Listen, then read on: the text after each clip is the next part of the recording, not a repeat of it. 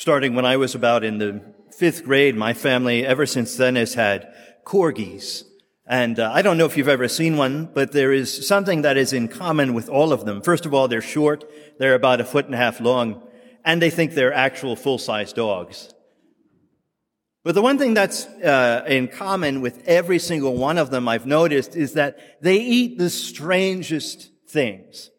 So, for example, like Jasper, when the cicadas all came out after 17 years, he thought like they all came out to say hello to him and to fly into his mouth, which was pretty gross. So he'd be jumping around, you know, snapping on them and occasionally bringing one in with him to share with my parents.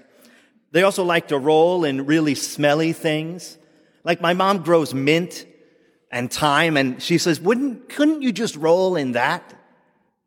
Nope. He finds the deadest, smelliest thing in the world, and he rolls in that. Now, it's kind of silly. In today's readings, God is challenging us to ask us, what is it that we fill ourselves with?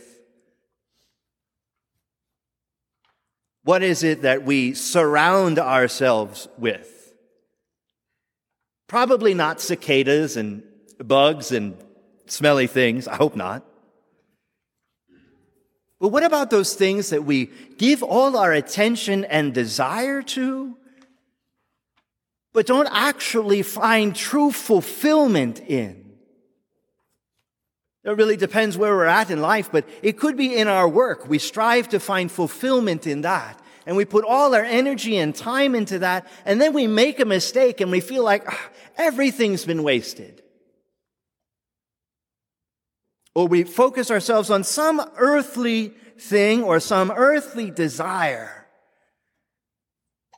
and become consumed by it. Identify ourselves with that, that thing. And then inevitably we end up disappointed because earthly things do not satisfy.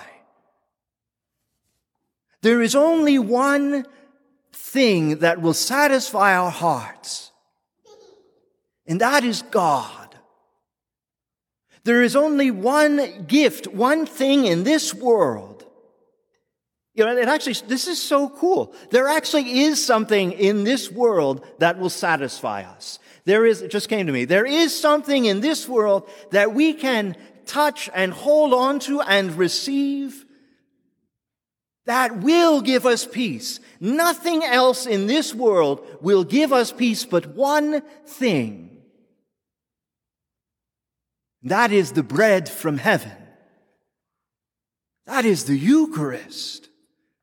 And so often again, we get caught up in other things, things that we think are really great, the same way that Jasper thought, well, this cicada is really great. But you know what really satisfies him is actually spending time with his people is receiving love.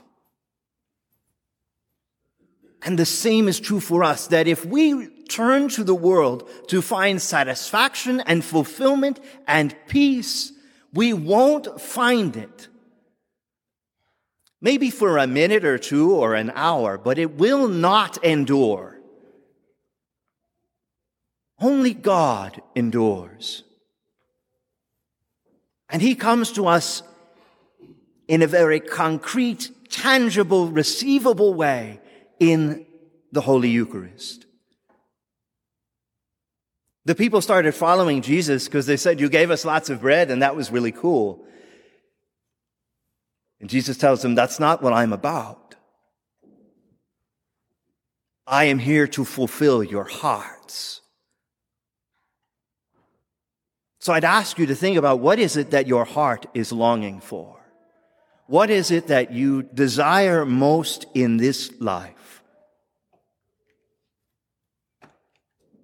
Find that fulfilled in Jesus. If you're lonely, here is a companion. If you are sick, here is the divine physician and the one who suffers. If you're angry, here is the one who teaches us to forgive.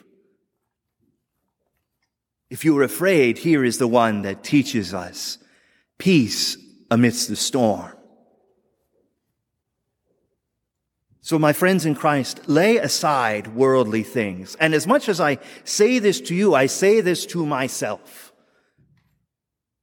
We must each and all lay aside worldly things and instead center our hearts, our minds, our lives on the only thing that matters, the only one who fulfills Jesus Christ, who comes to us in all his power and majesty and divinity with his body, his blood, his soul, his divinity, with all humility and love, comes to us in this bread All we have to do is receive it with open hearts. And we will find what we desire. We will find true peace, true joy, and a love that never fades. The love of God Almighty.